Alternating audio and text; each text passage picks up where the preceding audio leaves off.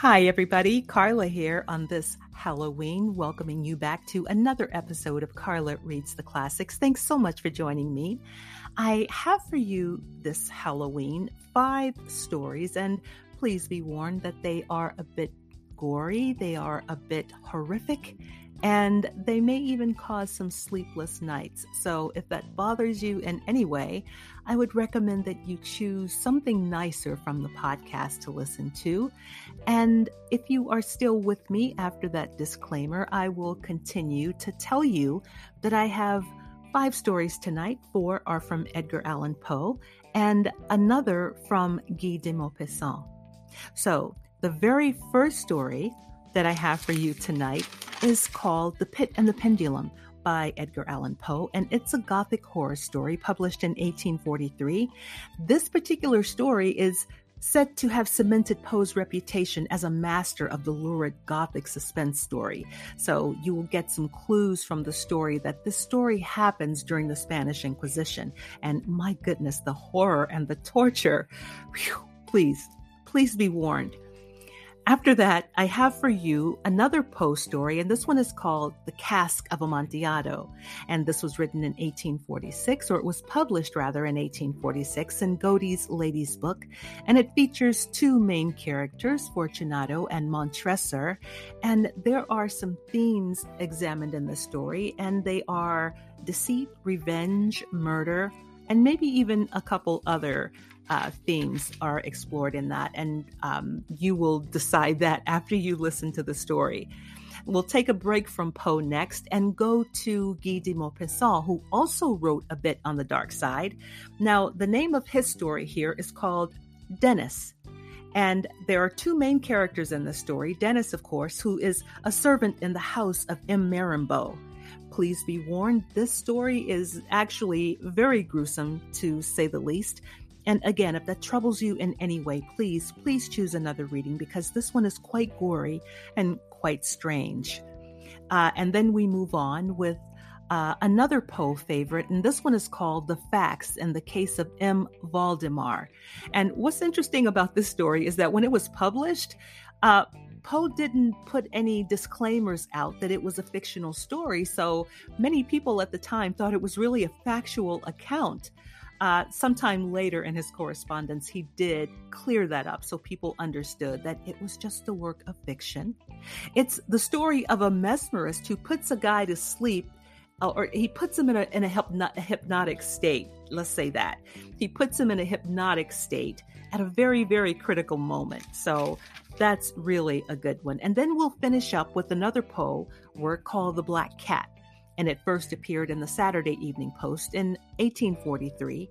Again, I warn you that these stories are gruesome, they are terrifying even, and they just, you know, they're just stories that I would only read for Halloween. So Mr. Poe, he was just not playing around. He knew how to incite fear and anxiety in his work. So again, if you are still with me, thank you so much for joining me. I really appreciate it.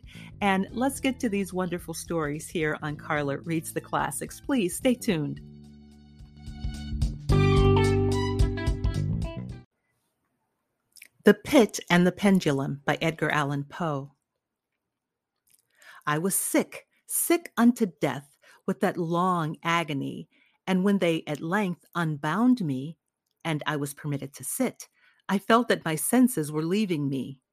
The sentence, the dread sentence of death, was the last of distinct accentuation which reached my ears. After that, the sound of the inquisitorial voices seemed merged in one dreamy, indeterminate hum. It conveyed to my soul the idea of revolution, perhaps from its association in fancy with the burr of a mill wheel. This only for a brief second, for presently I heard no more. Yet for a while I saw, but with how terrible an exaggeration, I saw the lips of the black-robed judges. They appeared to me white, whiter than the sheet upon which I traced these words, and thin even to grotesqueness, thin with the intensity of their expression of firmness, of immovable resolution, of stern contempt for human torture. I saw that the decrees of what to me was fate were still issuing from those lips. I saw them writhe with a deadly locution. I saw them fashion the syllables of my name, and I shuddered because no sound succeeded. I saw, too, for a few moments, the delirious horror, the soft and nearly imperceptible waving of the sable draperies which enwrapped the walls of the apartment. And then my vision fell upon the 7 tall candles upon the table. At first they wore the aspect of charity and seemed white, slender angels who might save me. But then all at once there came a most deadly nausea over my spirit, and I felt every fiber in my frame thrill, as if I had touched the wire of a galvanic battery, while the angel forms became meaningless specters with heads of flame, and I saw that from them there would be no help. And then there stole into my fancy, like a rich musical note, the thought of what sweet rest there must be in the grave. The thought came gently and stealthily, and it seemed long before it attained full appreciation, but just as my spirit came at length properly to feel and entertain it, the figures of the judges vanished as if magically from before me. The tall candles sank into nothingness. Their flames went out utterly. The blackness of darkness superended. All sensations appeared shallow up in a mad, rushing descent, as of the soul into Hades. Then silence and stillness and night were the universe. I had swooned, but still will not say that all of my consciousness was lost. What of it there remained, I will not attempt to define or even to describe. Yet all was not lost. In the deepest slumber, no, in delirium, no, in a swoon, no, in death, no. Even in the grave, all was not lost. Else there is no immortality for man. Arousing from the most profound of slumbers, we break the gossamer web of some dream. Yet in a second afterward, so frail may that web have been, we remember not that we have dreamed. In the return to life from the swoon, there are 2 stages. First, that of the sense of mental or spiritual. Secondly, that sense of the physical existence. It seems probable that if upon reaching the second stage we could recall the impressions of the first, we should find these impressions eloquent in memories of the gulf beyond. And that gulf is what? How at least shall we distinguish its shadows from those of the tomb? But if the impressions of what I have termed the first stage are not at will recalled, yet after long interval, do they not come unbidden, while we marvel whence they come? He who has never swooned is not he who finds strange palaces and wildly familiar faces and coals that glow, is not he who beholds floating in midair the sad visions that many may not view, is not he who ponders over the perfume of some novel flower, is not he whose brain grows bewildered with the meaning of some musical cadence which has never before arrested his attention. Amid frequent and thoughtful endeavors to remember, amid earnest struggles to regather some token of the state of seeming nothingness into which my soul had lapsed, there have been moments when I have dreamed of success. There have been brief, very brief periods when I have conjured up remembrances which the lucid reasons of the latter epoch assures me could have had reference only to that condition of seeming unconsciousness. These shadows of memory tell indistinctly of tall figures that lifted and bore me in silence down, down, still down, till a hideous dizziness oppressed me at the mere idea of the interminableness of the descent. They tell also of a vague horror at my heart on account of that heart's unnatural stillness. Then comes a sense of sudden motionlessness throughout all things, as if those who bore me, a ghastly train, had outrun in their descent the limits of the limitless and paused from the wearisomeness of their toil. After this, I call to mind flatness and dampness, and then all is madness, the madness of a memory which busies itself among forbidden things. Very suddenly there came back to my soul motion and sound, the tumultuous motion of the heart, and in my ears the sound of its beating. Then a pause in which all is blank. Then again sound and motion and touch, a tingling sensation pervading my frame. Then the mere consciousness of existence, without thought, a condition which lasted long. Then very suddenly thought, and shuddering terror, and earnest endeavor to comprehend my true state. Then a strong desire to lapse into insensibility. Then a rushing revival of soul and a successful effort to move. And now a full memory of the trial, of the judges, of the sable draperies, of the sentence, of the sickness, of the swoon. Then entire forgetfulness of all that followed, of all that a later day and much earnestness of endeavor have enabled me vaguely to recall. So far, I had not opened my eyes. I felt that I lay upon my back unbound. I reached out my hand, and it fell heavily upon something damp and hard. There I suffered it to remain for many minutes, while I strove to imagine where and what I could be.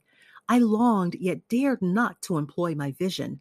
I dreaded the first glance at objects around me.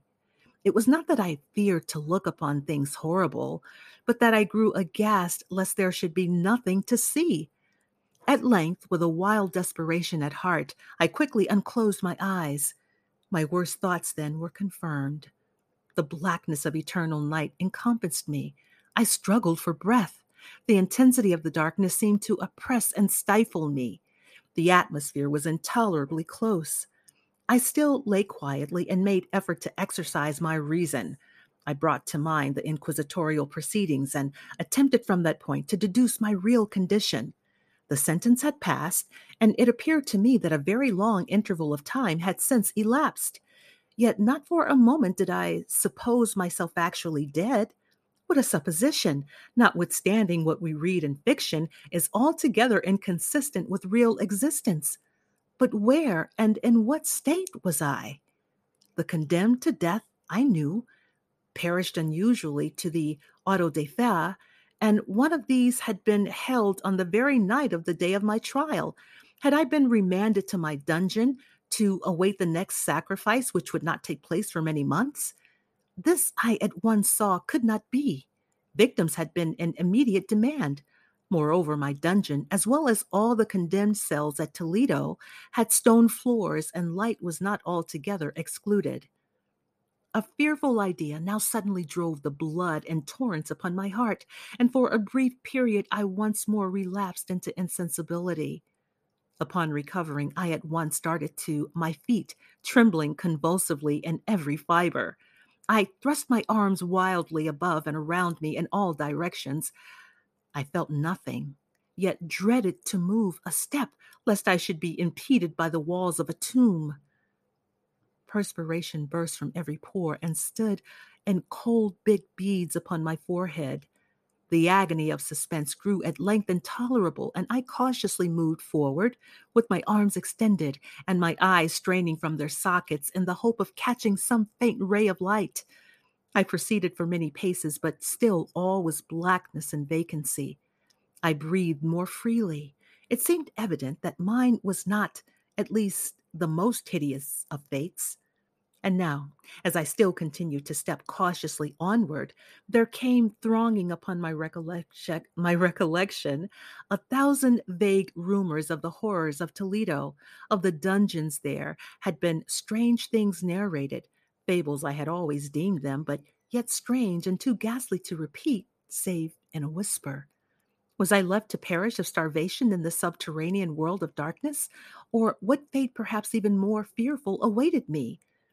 That the result would be death, and a death of more than customary bitterness, I knew too well the character of my judges to doubt. The mode and the hour were all that occupied or distracted me. My outstretched hands at length encountered some solid obstruction. It was a small, seemingly of stone masonry, very smooth, slimy, and cold. I followed it up, stepping with all the careful distrust with which certain antique narratives had inspired me. This process, however, afforded me no means of ascertaining the dimensions of my dungeon.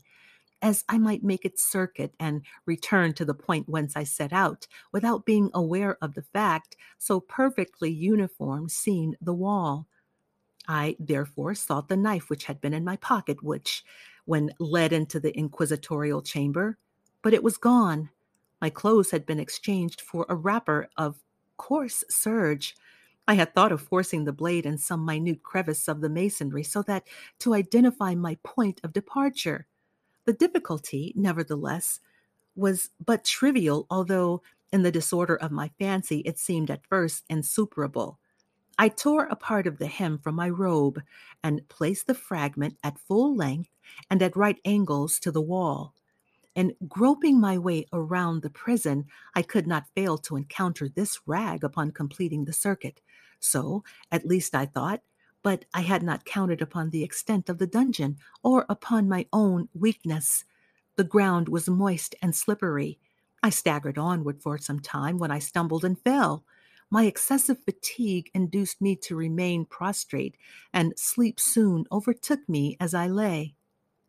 Upon awaking and stretching forth an arm, I found beside me a loaf and a pitcher with water. I was much too exhausted to reflect upon this circumstance, but ate and drank with avidity. Shortly afterwards, I resumed my tour around the prison, and with much toil came at last upon the fragment of the serge. Up to the period when I fell and had counted 52 paces, and upon resuming my walk, I had counted 48 more, when I arrived at the rag. They were in all, then, 100 paces, and admitting 2 paces to the yard, I presumed the dungeon to be 50 yards in circuit. I had met, however, with many angles in the wall, and thus I could not form no guess at the shape of the vault, for vault I could not help supposing it to be. I had little object, certainly no hope, in these researches, but a vague curiosity prompted me to continue them. Quitting the wall, I resolved to cross the area of the enclosure. At first, I proceeded with extreme caution, for the floor, although seemingly of solid material, was treacherous with slime. At length, however, I took courage and did not hesitate to step firmly, endeavoring to cross in as direct a line as possible. I had advanced some 10 or 12 paces in this manner, when the remnant of the torn hem of my robe became entangled between my legs. I stepped on it and fell violently on my face. In the confusion attending my fall, I did not immediately apprehend a somewhat startling circumstance, which yet, in a few seconds afterward, and while I still lay prostrate, arrested my attention. It was this. My chin rested upon the floor of the prison, but my lips and the upper portion of my head, although seemingly at a less elevation than the chin, touched nothing. At the same time, my forehead seemed bathed in a clammy vapor, and the peculiar smell of decaying fungus arose to my nostrils. I put forward my arm and shuddered to find that I had fallen at the very brink of a circular pit, whose extent, of course, I had no means of ascertaining at the moment. Groping about the masonry just below the margin, I succeeded in dislodging a small fragment and let it fall into the abyss. For many seconds I hearkened to its reverberations as it dashed against the sides of the chasm in its descent. At length there was a sullen plunge into water, succeeded by loud echoes. At the same moment there came a sound resembling the quick opening, as a rapid closing of a door overhead, while a faint gleam of light flashed suddenly through the gloom, and as suddenly faded away. I saw clearly the doom which had been prepared for me, and congratulated myself upon the timely accident by which I had escaped. Another step before my fall, and the world had seen me no more, and the death just avoided was of that very character which I had regarded as fabulous and frivolous in the tales respecting the Inquisition. To the victims of its tyranny there was the choice of death, with its direst physical agonies, or death with its most hideous moral horrors. I had been reserved for the latter. By long suffering, my nerves had been unstrung until I trembled at the sound of my own voice, and had become in every respect a fitting subject for the species of torture which awaited me. Shaking in every limb, I groped my way back to the wall, resolving there to perish rather than risk the terrors of the wells, of which my imagination now pictured many in various positions about the dungeon.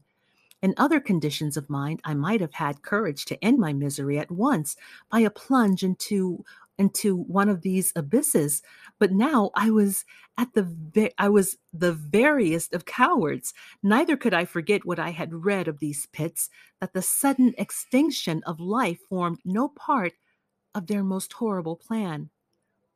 Agitation of spirit kept me awake for many long hours, but at length I again slumbered. Upon arousing, I found by my side, as before, a loaf and a pitcher of water. A burning thrust had consumed me, and I emptied the vessel at a draught. It must have been drugged, for scarcely had I drunk before I became irresistibly drowsy. A deep sleep fell upon me, a sleep like that of death. How long it lasted, of course, I know not, but when once again I unclosed my eyes, the objects around me were visible. By a wild sulphurous luster, the origin of which I could not at first determine, I was enabled to see the extent and aspect of the prison. In its size, I had been greatly mistaken. The whole circuit of its walls did not exceed 25 yards. For some minutes, this fact occasioned me a world of vain trouble, vain indeed, for what could be of less importance under the terrible circumstances which environed me than the mere dimensions of my dungeon? But my soul took a wild interest in trifles, and I busied myself in endeavors to account for the error I had committed in my measurement. The truth at length flashed upon me. In my first attempt at exploration, I had counted 52 paces up to the period when I fell. I must then have been within a pace or two of the fragment of surge. In fact, I had nearly performed the circuit of the wall. I then slept, and upon awakening, I must have returned upon my steps, thus supposing the circuit nearly double what it actually was. My confusion of mind prevented me from observing that I began my tour with the wall to the left and ended it with the wall to the right. I had been deceived, too, in respect to the shape of the enclosure. In feeling my way, I had found many angles, and thus deduced an idea of great irregularity. So potent is the effect of total darkness upon one arousing from a lethargy or sleep. The angles were simply those of a few slight depressions or niches at odd intervals. The general shape of the prison was square. What I had taken for masonry seemed now to be iron or some other metal in huge plates, whose sutures or joints occasioned the depression. The entire surface of this metallic enclosure was rudely daubed in all the hideous and repulsive devices to which this charnel superstition of the monks had given rise. The figures of fiends in aspect of menace, with skeleton forms and other more really fearful images, overspread and disfigured the walls. I observed that the outlines of these monstrosities were sufficiently distinct, but that the colors seemed faded and blurred, as if from the effects of a damp atmosphere. I now noticed the floor, too, which was of stone. In the center yawned the circular pit from whose jaws I had escaped, but it was the only one in the dungeon. All this I saw distinctly, and by much effort, for my personal condition had been greatly changed during slumber. I now lay upon my back and at full length on a species of low framework of wood. To this I was securely bound by a long strap resembling a surcingle. It passed in many convulsions about my limbs and body, leaving at liberty only my head and my left arm to such extent that I could, by dint of much exertion, supply myself with food from an earthen dish which lay by my side on the floor. I saw, to my horror, that the pitcher had been removed. I say to my horror, for I was consumed with intolerable thirst. This thirst, it appeared, to be the design of my persecutors to stimulate, for the food in the dish was meat pungently seasoned. Looking upward, I surveyed the ceiling of my prison. It was some 30 or 40 feet overhead, and constructed much of the side walls. and one of its panels a very singular figure riveted my whole attention. It was the painted figure of Time, as he is commonly represented, save that in lieu of a scythe, he held what, at a casual glance, I supposed to be the pictured image of a huge pendulum, such as we see on antique clocks. There was something, however, in the appearance of this machine which caused me to regard it more attentively. While I gazed directly upward at it, for its position was immediately over my own, I fancied that I saw it in motion. In an instant afterward, the fancy was confirmed. Its sweep was brief and, of course, slow. I watched it for some minutes, somewhat in fear, but more in wonder. Wearied at length with observing its dull movement, I turned my eyes upon the other objects in the cell. A slight noise attracted my notice, and looking to the floor, I saw several enormous rats traversing it. They had issued from the well which lay just within view to my right. Even then, while I gazed, they came up in troops hurriedly, with ravenous eyes, allured by the scent of the meat. From this it required much effort and attention to scare them away. It might have been half an hour, perhaps even an hour, for I could take but imperfect note of time, before I again cast my eyes upward. What I then saw confounded and amazed me. The sweep of the pendulum had increased in extent by nearly a yard. As a natural consequence, its velocity was also much greater. But what mainly disturbed me was the idea that it had perceptibly descended. I now observed, with what horror it is needless to say, that its nether extremity was formed of a crescent of glittering steel, about a foot in length from horn to horn, the horns upward, and the under edge evidently as keen as that of a razor. Like a razor also, it seemed massy and heavy, tapering from the edge into a solid and broad structure above. It was appended to a weighty rod of brass, and the whole hissed as it swung through the air. I could no longer doubt the doom prepared for me by monkish ingenuity and torture. My cognizance of the pit had become known to the inquisitorial agents. The pit, whose horrors had been destined for so bold a recusant as myself, the pit typical of hell and regarded by rumor as the ultima thule of all their punishments. The plunge into this pit I had avoided by the merest of accidents, and I knew that surprise or entrapment into torment formed an important portion of all the grotesquerie of these dungeon deaths. Having failed to fall, it was no part of the demon plan to hurl me into the abyss, and thus, there being no alternative, a different and a milder destruction awaited me. Milder. I half smiled in my agony as I thought of such an application of such a term. What boots it to tell of the long, long hours of horror, more than mortal, during which I counted the rushing oscillations of the steel? Inch by inch, line by line, with a descent only appreciable at intervals that seemed ages, down and still down it came. Days passed, it might have been that many days passed, ere it swept so closely over me as to fan me with its acrid breath. The odor of the sharp steel forced itself into my nostrils. I prayed. I wearied heaven with my prayer for its more speedy descent. I grew frantically mad and struggled to force myself upward against the sweep of the fearful scimitar. And then I fell suddenly calm and lay smiling at the glittering death as a child at some rare bauble. There was another interval of utter insensibility. It was brief, for upon again lapsing into life, there had been no perceptible descent in the pendulum. But it might have been long, for I knew there were demons who took note of my swoon, and who could have arrested the vibration at pleasure. Upon my recovery, too, I felt very, inexpressibly sick and weak, as if through long inanition. Even amid the agonies of that period of human nature, craved food. With painful effort, I outstretched my left arm as far as my bonds permitted and took possession of the small remnant which had been spared me by the rats. As I put a portion of it within my lips, there rushed to my mind a half-formed thought of joy, of hope. Yet what business had I with hope? It was, as I say, a half-formed thought. Man has many such which are never completed. I felt that it was of joy, of hope, but I felt also that it had perished in its formation.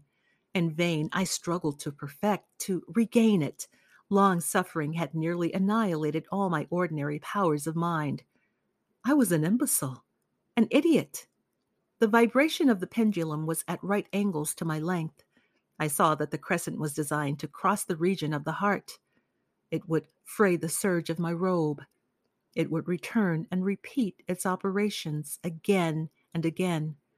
Notwithstanding its terrifically wide sweep, some 30 feet or more, and the hissing vigor of its descent, sufficient to sunder these very walls of iron, still the fraying of my robe would be all that, for several minutes, it would accomplish.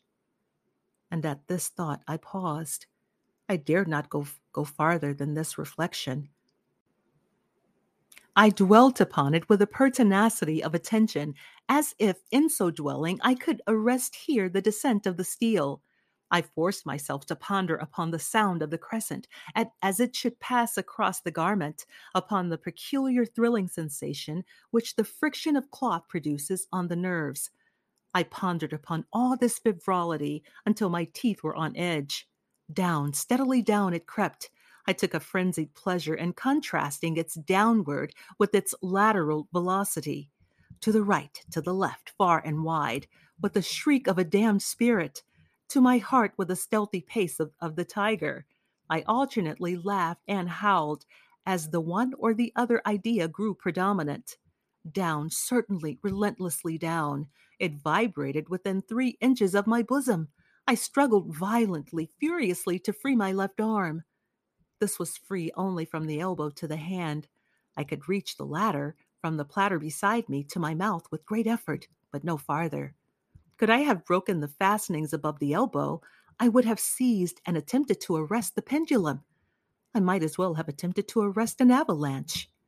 Down, still unceasingly, still inevitably down, I gasped and struggled at each vibration. I shrunk convulsively at its very sweep. My eyes followed it outward or upward swirl with the eagerness of the most unmeaning despair.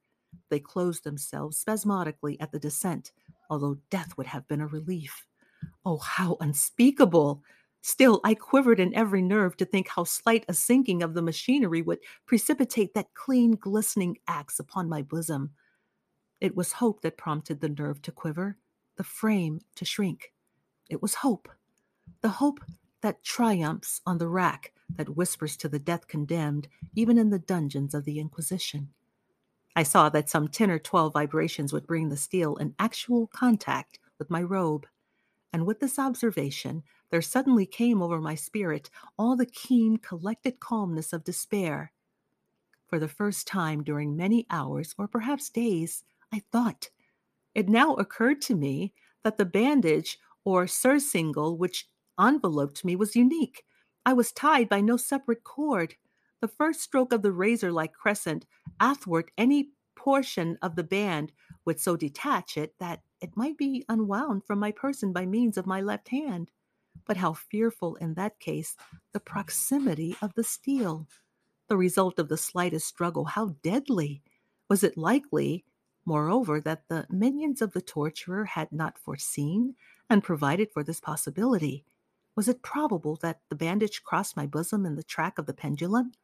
Dreading to find my faint and, as it seemed, my last hope frustrated, I so far evaluated my head as to obtain a distinct view of my breast. The surcingle enveloped my limbs and body close in all directions, save in the path of the destroying crescent. Scarcely had I dropped my head back into its original position when there flashed upon my mind what I cannot better describe than as the unformed half of that idea of deliverance to which I have previously alluded, and of which a moiety only floated indeterminately through my brain when I raised food to my burning lips. The whole thought was now present, feeble, scarcely sane, scarcely definite, but still entire. I proceeded at once with the nervous energy of despair to attempt its execution. For many hours, the immediate vicinity of the low framework upon which I lay had been literally swarming with rats. They were wild, bold, ravenous, their red eyes glaring upon me as if they waited but for motionlessness on my part to make me their prey. To what food, I thought, have they been accustomed in the well? They had devoured, in spite of all my efforts to prevent them, all but a small remnant of the contents of the dish. I had fallen into a habitual seesaw or wave of the hand about the platter, and at length the unconscious uniformity of the movement deprived it of effect. In their voracity, the vermin frequently fastened their sharp fangs in my fingers. With the particles of the oily and spicy viand which now remained, I thoroughly rubbed the bandage wherever I could reach it. Then, raising my hand from the floor, I lay breathlessly still. At first, the ravenous animals were startled and terrified at the change, at the cessation of movement. They shrank alarmedly back. Many sought the well. But this was only for a moment. I had not counted in vain upon their voracity. Observing that I remained without motion, one or two of the boldest leaped upon the framework and smelt at the surcingle. This seemed the signal for a general rush. Forth from the well they hurried in fresh troops. They clung to the wood, they overran it, and leaped in hundreds upon my person. The measured movement of the pendulum disturbed them not at all. Avoiding its strokes, they busied themselves with the anointed bandage. They pressed, they swarmed upon me in ever-accumulating heaps. They writhed upon my throat. Their cold lips sought my own.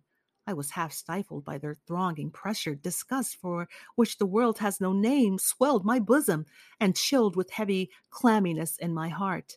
Yet 1 minute, and I felt that the struggle would be over. Plainly, I perceived the loosening of the bandage.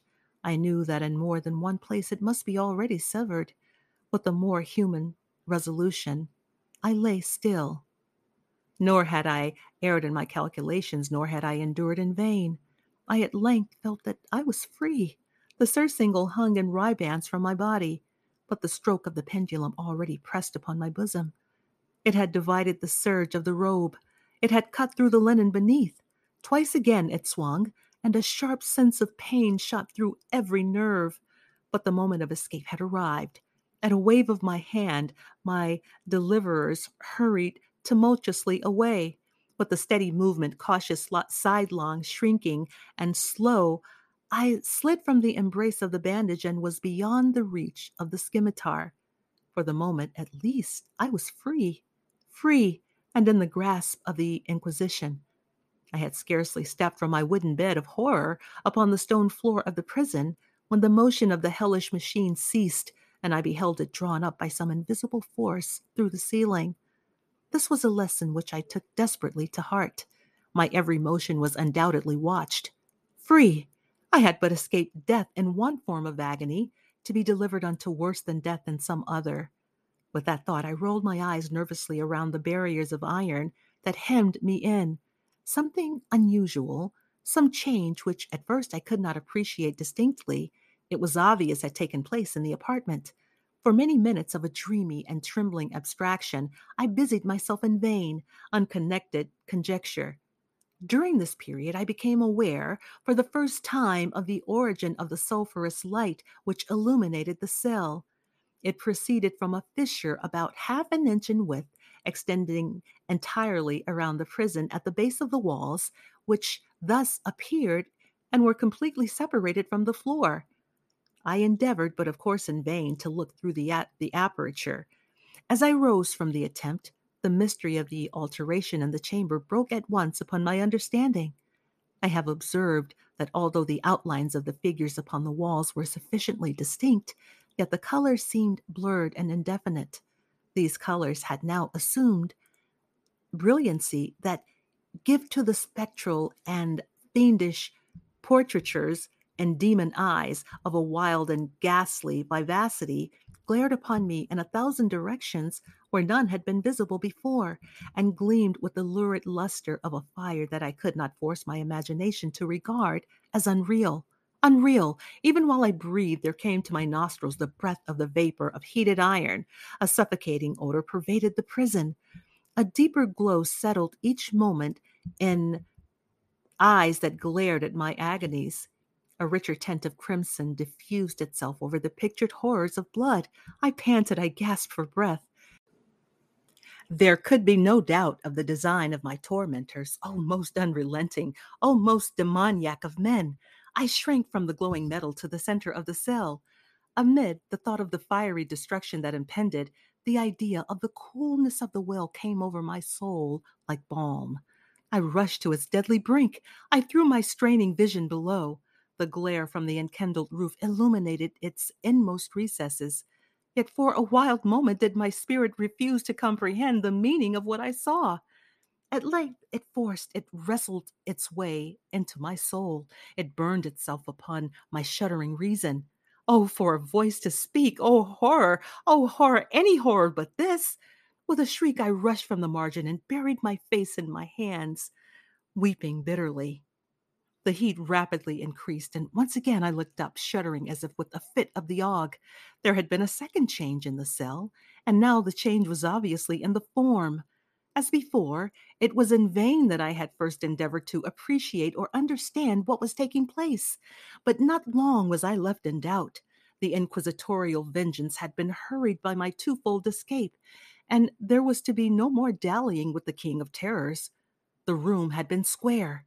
I saw that two of its iron angles were now acute, two consequently obtuse.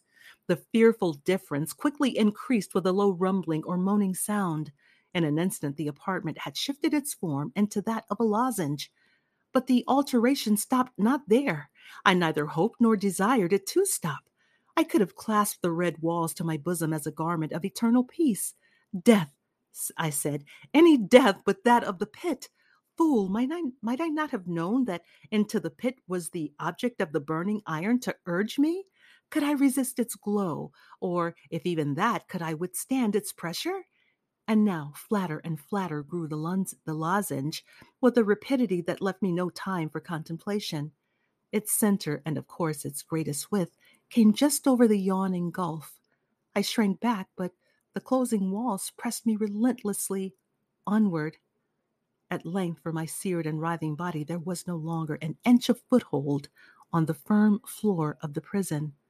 I struggled no more, but the agony of my soul found vent in one loud, long, and final scream of despair. I felt that I tottered upon the brink. I averted my eyes. There was a discordant hum of human voices. There was a loud blast as of many trumpets. There was a harsh grating as of 1,000 thunders.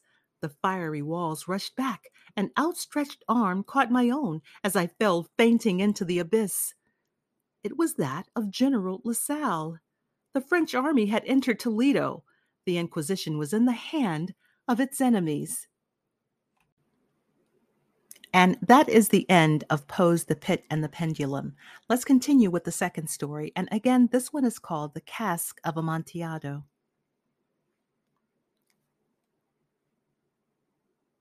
The 1,000 injuries of Fortunato I had borne as best I could, but when he ventured upon insult, I vowed revenge. You, who so well know the nature of my soul, will not suppose, however, that I gave utterance to a threat. At length I would be avenged. This was a point definitely settled, but the very definitiveness with which it was resolved precluded the idea of risk. I must not only punish, but punish with impunity. A wrong is unredressed when retribution overtakes its redresser. It is equally unredressed when the avenger fails to make himself felt as such to him who he has done the wrong. It must be understood that neither by word nor deed had I given Fortunato cause to doubt my goodwill. I continued, as was my wont, to smile in his face, and he did not perceive that my smile now was at the thought of his immolation. He had a weak point, this Fortunato, although in other regards he was a man to be respected and even feared. He prided himself on his connoisseurship in wine. Few Italians have the true virtuoso spirit. For the most part, their enthusiasm is adopted to suit the time and opportunity, to practice and posture upon the British and Austrian millionaires. In painting Gemery, Fortunato, like his countrymen, was a quack, but in the matter of old wines, he was sincere. In this respect, I did not differ from him materially. I was skillful in the Italian vintages myself and bought largely whenever I could. It was about dusk one evening during the supreme madness of the carnival season that I encountered my friend. He accosted me with excessive warmth, for he had been drinking much. The man wore motley. He had on a tight-fitting, party-striped dress, and his head was surmounted by the conical cap and bells. I was so pleased to see him that I thought I should never have done wringing his hand. I said to him, "My dear Fortunato, you are luckily met. How remarkably well you are looking today. But I have received a pipe of what passes for Amontillado, and I have my doubts." "How?" said he. "Amontillado? A pipe? Impossible. And in the middle of the carnival?" "I have my doubts," I replied, "and I was silly enough to pay the full Amontillado price without consulting you in the matter. You were not to be found, and I was fearful of losing a bargain." "Amontillado? I have my doubts. Amontillado, and I must satisfy them. Amontillado. As you are engaged, I am on my way to Luchesi. If anyone has a critical turn, it is he. He will tell me." "Luchesi cannot tell Amontillado from sherry, and yet some fools will have it that his taste is a match for your own. Come, let us go." "Whither?" "To your vaults." "My friend, no, I will not impose upon your good nature. I perceive you have an engagement. Luchesi—" "I have no engagement. Come." "My friend, no. It is not the engagement, but the severe cold with which I perceive you are afflicted. The vaults are insufferably damp. They are encrusted with niter." "Let us go, nevertheless. The cold is merely nothing. Amontillado, you have been imposed upon. As for Luchesi, he cannot distinguish sherry from Amontillado." Thus speaking, Fortunato possessed himself of my arm, putting on a mask of black silk and drawing a roquelaire closely about my person. I suffered him to hurry me to my palazzo. There were no attendants at home. They had absconded to make merry in honor of the time. I had told them that I should not return until morning, and had given them explicit orders not to stir from the house. These orders were sufficient, I well knew, to ensure their immediate disappearance, one and all, as soon as my back was turned. I took from their sconces 2 flambeaux, and giving one to Fortunato, bowed him through several suites of rooms to the archway that led into the vaults. I passed down a long and winding staircase, requesting him to be cautious as he followed. We came at length to the foot of the descent, and stood together on the damp ground of the catacombs of the Montresors. The gait of my friend was unsteady, and the bells upon his cap jingled as he strode. "The pipe," said he. "It is farther on," said I, "but observe the white webwork which gleams from these cavern walls." He turned towards me and looked into my eyes with 2 filmy orbs that distilled the room of intoxication. "Niter?" he asked at length. "Niter," I replied. "How long have you had that cough?" My poor friend found it impossible to reply. "For many minutes." "It is nothing," he said at last. "Come," I said with decision, "we will go back. Your health is precious. You are rich, respected, admired, beloved. You are happy, as once I was. You are a man to be missed. For me, it is no matter. We will go back. You will be ill, and I cannot be responsible. Besides, there is Luchesi." "Enough," he said. "The cough is a mere nothing. It will not kill me. I shall not die of a cough." "True, true," I replied, "and indeed I had no intention of alarming you unnecessarily, but you should use all proper precaution. A draught of this medoc will defend us from the damps." Here I knocked off the neck of a bottle which I drew from a long row of its fellows that lay upon the mould. "Drink," I said, presenting him the wine. He raised it to his lips with a leer. He paused and nodded to me familiarly, while his bells jingled. "I drink," he said, "to the buried that repose around us, and I to your long life." He again took my arm, and we proceeded. "These vaults," he said, "are extensive." "The Montresors," I replied, "were a great and numerous family." "I forget your arms." "A huge human foot door in a field azure, the foot crushes a serpent rampant whose fangs are embedded in the heel. And the motto? Nemo me impune lacessit. Good, he said. The wine sparkled in his eyes, and the bells jingled. My own fancy grew warm with the medoc. We had passed through walls of piled bones with casts and puncheons intermingling into the inmost recesses of the catacombs. I paused again, and this time I made bold to seize Fortunato by an arm above the elbow. The niter, I said. See, it increases. It hangs like moss upon the vaults. We are below the river's bed. The drops of moisture trickle among the bones. Come, we will go back ere it is too late. Your cough. It is nothing, he said. Let us go on. But first, another draught of the medoc. I broke and reached him a flagon of de Grave. He emptied it at a breath. His eyes flashed with a fierce light. He laughed and threw the bottle upward with a gesticulation I did not understand. I looked at him in surprise. He repeated the movement, a grotesque one. You do not comprehend? He said. Not I replied. Then you are not of the Brotherhood. How? You are not of the Masons. Yes, I said. Yes. You? Impossible. A Mason? A Mason, I replied. A sign, he said. It is this, I answered, producing a trowel from beneath the folds of my roquelaire. You jest, he exclaimed, recoiling a few paces. But let us proceed to the Amontillado. Be it so, I said, replacing the tool beneath the cloak and again offering him my arm. He leaned upon it heavily. We continued our route in search of the Amontillado. We passed through a range of low arches, descended, passed on, and descending again, arrived at a deep crypt in which the foulness of the air caused our flambeau rather to glow than flame. At the most remote end of the crypt, there appeared another less spacious.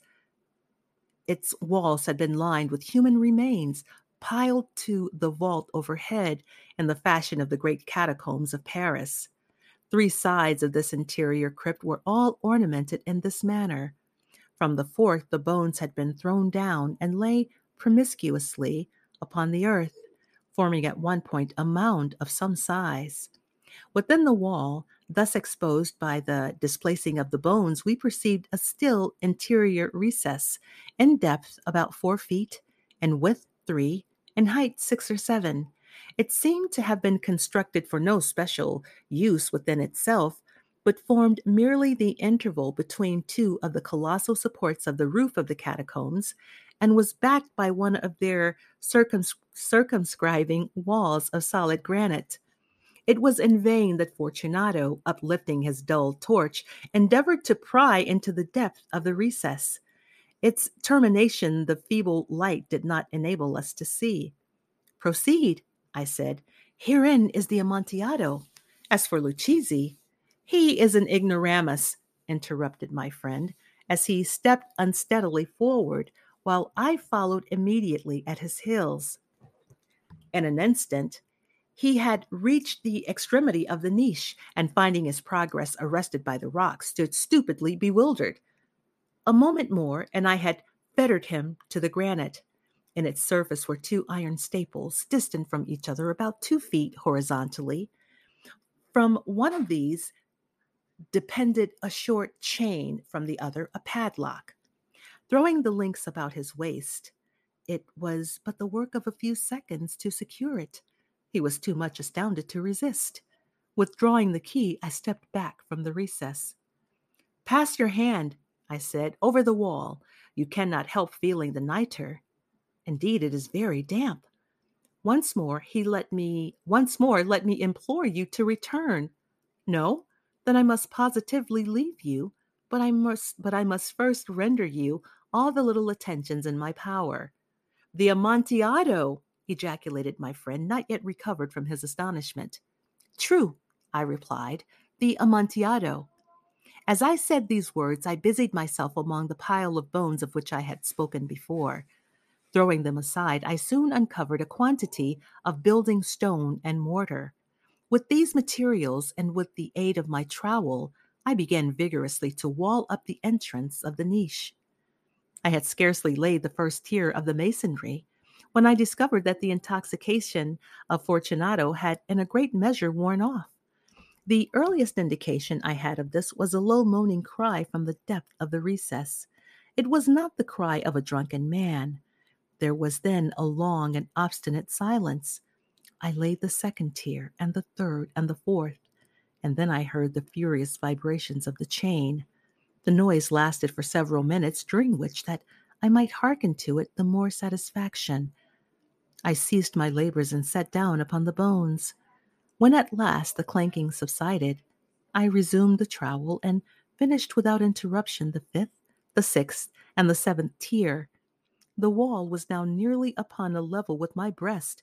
I again paused and, holding the flambeau over the mason work, threw a few feeble rays upon the figure within.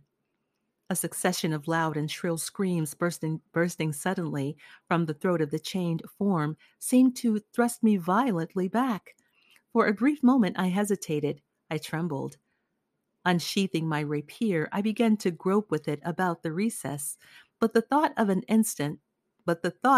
instant reassured me. I placed my hand upon the solid fabric of the catacombs and felt satisfied. I reapproached the wall. I replied to the yells of him who clamored. I aided, I surpassed them in volume and in strength. I did this, and the clamorer grew still. It was now midnight, and my task was drawing to a close. I had completed the 8th, the 9th, and the 10th tier. I had finished a portion of the last and the 11th. There remained but a single stone to be fitted and plastered in. I struggled with its weight.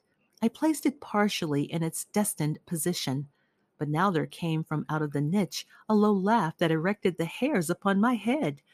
It was succeeded by a sad voice which I had difficulty in recognizing as that of the noble Fortunato. The voice said, "Ha ha ha! Hee hee! A very good joke indeed, an excellent jest. We will have many a rich laugh about it at the palazzo. Hee hee hee! Over our wine." "The Amontillado," I said. "Yes, the Amontillado. But is it not getting late? Will they not be waiting for us at the palazzo? The Lady Fortunato and the rest. Let us be gone." "Yes," I said, "let us be gone." "For the love of God, Montresor." "Yes," I said, "for the love of God." But to these words I hearkened in vain for a reply. I grew impatient. I called aloud, "Fortunato!" No answer. I called again, "Fortunato!" No answer still.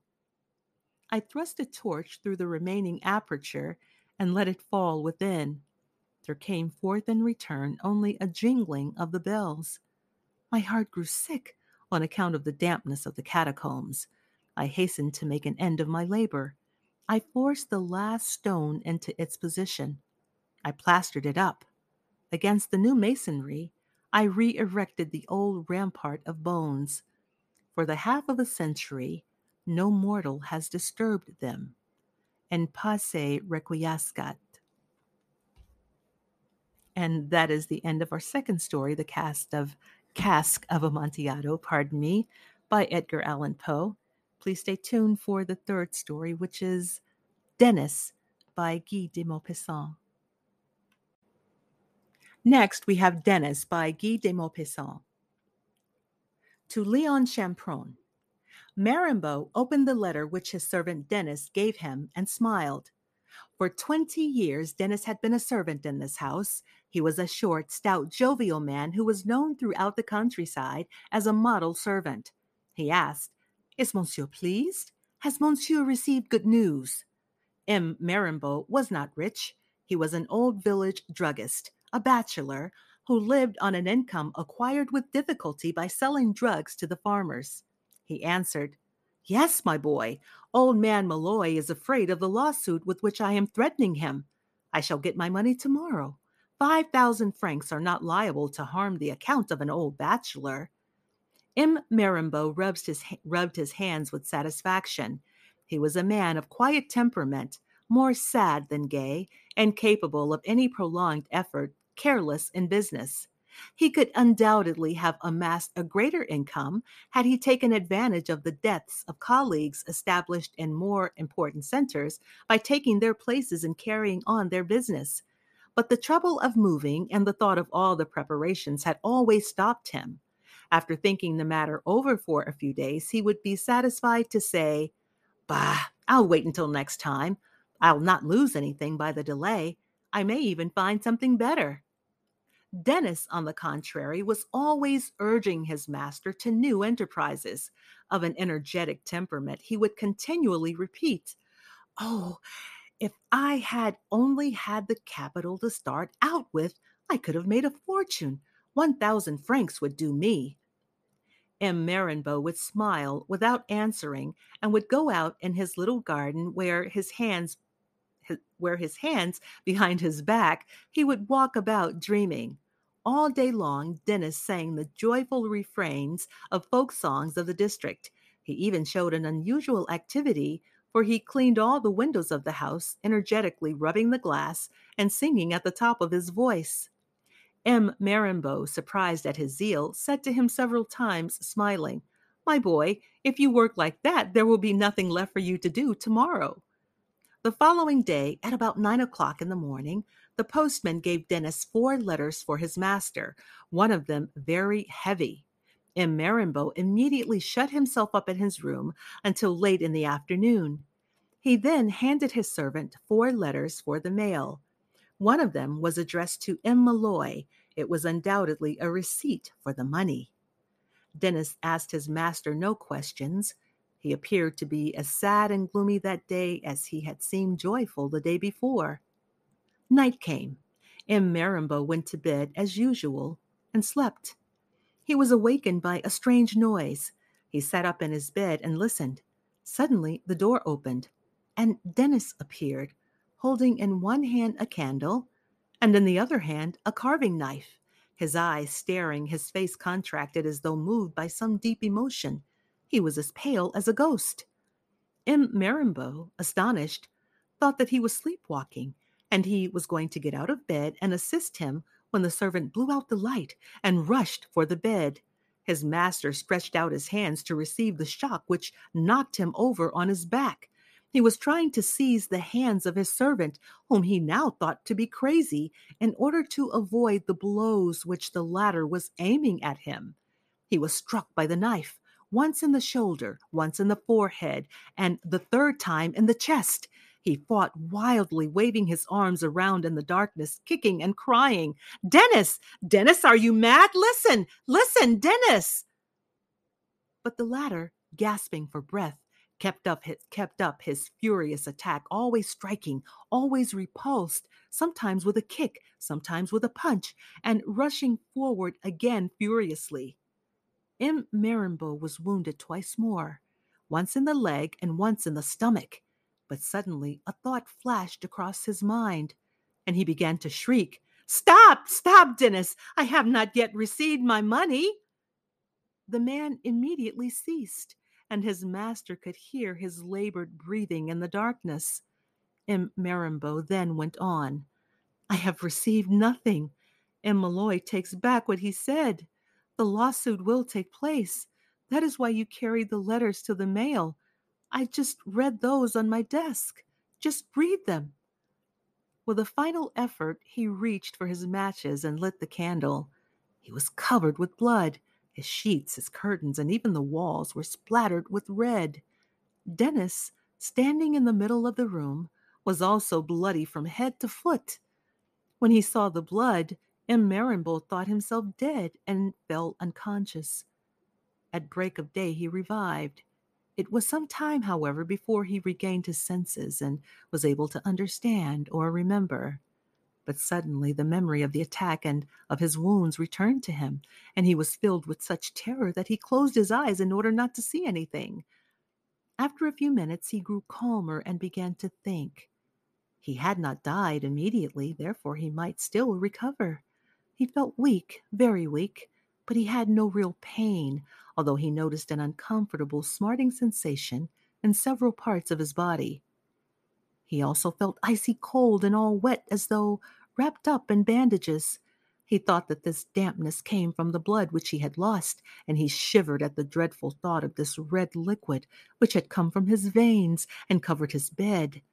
The idea of seeing this terrible spectacle again so upset him that he kept his eyes closed with all his strength, as though they might open in spite of himself. What had become of Dennis? He had probably escaped. But what could he, Marimbeau, do now? Get up? Call for help? But if he should make the slightest motions, his wounds would undoubtedly open again, and he would die from loss of blood. Suddenly he heard the door of his room open. His heart almost stopped. It was certainly Dennis who was coming to finish him up. He held his breath in order to make the murderer think that he had been successful. He felt his sheet being lifted up, and then someone feeling his stomach. A sharp pain near his hip made him start. He was being very gently washed with cold water. Therefore, someone must have discovered the misdeed, and he was being cared for. A wild joy seized him, but prudently, he did not wish to show that he was conscious. He opened one eye, just one, with the greatest precaution. He recognized Dennis standing beside him. Dennis himself. Mercy! He hastily closed his eye again. Dennis, what could he be doing? What did he want? What awful scheme could he now be carrying out? What was he doing? Well, he was washing him in order to hide the traces of his crime, and he would now bury him in the garden, under 10 feet of earth, so that no one could discover him, or perhaps under the wine cellar. And M. Marimbeau began to tremble like a leaf. He kept saying to himself, "I am lost, lost!" He closed his eyes so as not to see the knife as it descended for the final stroke. It did not come. Dennis was now lifting him up and bandaging him. Then he began carefully to dress the wound on his leg, as his master had taught him to do. There was no longer any doubt. His servant, after wishing to kill him, was trying to save him. Then M. Marimbeau, in a dying voice, gave him the practical piece of advice. Wash the wounds in a dilute solution of carbolic acid. Dennis answered, "That is what I am doing, monsieur." M. Marimbeau opened both his eyes. There was no sign of blood either on the bed, on the walls, or on the murderer. The wounded man was stretched out on clean white sheets. The two men looked at each other.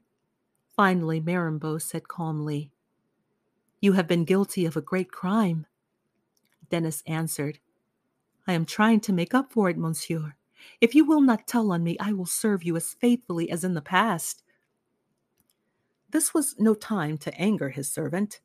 M. Marimbeau murmured as he closed his eyes, "I swear not to tell on you." Dennis saved his master. He spent days and nights without sleep, never leaving the sick room, preparing drugs, broths, potions, feeling his pulse, anxiously counting the beats, attending him with the skill of a trained nurse and the devotion of a son. He continually asked, "Well, monsieur, how do you feel?" M. Marimbeau would answer in a weak voice, "A little better, my boy, thank you." And when the sick man would wake up at night, he would often see his servant seated in an armchair, weeping silently. Never had the old druggist been so cared for, so fondled, so spoiled. At first he had said to himself, "As soon as I am well, I shall get rid of this rascal." He was now convalescing, and from day to day he would put off dismissing his murderer. He thought that no one would ever show him such care and attention, for he held this man through fear, and he warned him that he had left a document with a lawyer denouncing him to the law if any new accident should occur. This precaution seemed to guarantee him against any future attack, and he then asked himself if it would not be wiser to keep this man near him in order to watch him closely. Just as formerly, when he would hesitate about taking some larger place of business, he could not make up his mind to any decision. "There is always time," he would say to himself. Dennis continued to show himself an admirable servant. M. Marimbeau was well. He kept him. One morning, just as he was finishing breakfast, he suddenly heard a great noise in the kitchen. He hastened in there. Dennis was struggling with two gendarmes. An officer was taking notes on his pad. As soon as he saw his master, the servant began to sob, exclaiming, You told on me, monsieur. That's not right. After which you had promised me. You have broken your word of honor, Monsieur Marimbeau. That is not right. That's not right. M. Marimbeau, bewildered and distressed at being suspected, lifted his hand. I swear to you before the Lord, my boy, that I did not tell on you. I haven't the slightest idea how the police could have found out about your attack on me. The officer started. You say that he attacked you, M. Marimbeau? The bewildered druggist answered. Yes, but I did not tell on him. I haven't said a word, I swear it. He has served me excellently from that time on. The officer pronounced severely. I will take down your testimony. The law will take notice of this new action of which it was ignorant, Monsieur Marimbeau. I was commissioned to arrest your servant for the theft of 2 ducks surreptitiously taken by him from M. Dumahel, on which act there are witnesses. I shall make a note of your information. Then, turning toward his men, he ordered, Come on, bring him along. The 2 gendarmes dragged Dennis out. The lawyer used a plea of insanity, contrasting the 2 misdeeds in order to strengthen his argument. He had clearly proved that the theft of the 2 ducks came from the same mental condition as the 8 knife wounds in the body of Marimbeau. He had cunningly analyzed all the phases of this transitory condition of mental aberration, which could doubtless be cured by a few months' treatment in a reputable sanatorium.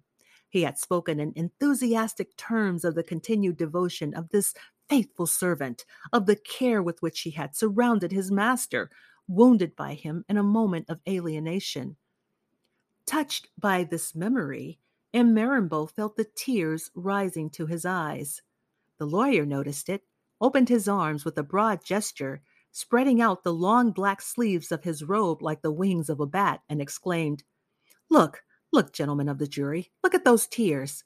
What more can I say for my client? What speech, what argument, what reasoning would be worth these tears of his master? They speak louder than I do, louder than the law. They cry, mercy for the poor wandering mind of a while ago. They implore, they pardon, they bless. He was silent and sat down. Then the judge, turning to Marimbeau, whose testimony had been excellent for his servant, asked him, But, monsieur, even admitting that you consider this man insane, that does not explain why you should have kept him. He was none the less dangerous. Marimbeau, wiping his eyes, answered, Well, your honor, what can you expect? Nowadays, it's so hard to find good servants. I could never have found a better one. Dennis was acquitted and put in a sanatorium at his master's expense. And that is the end of Dennis by Guy de Maupassant. I ask you to please pardon my reading flubs. They happen from time to time. What can I say? But anyway, I hope you were able to enjoy the story. Despite those reading flubs, thank you so much. Please stay tuned for 2 more stories from Edgar Allan Poe.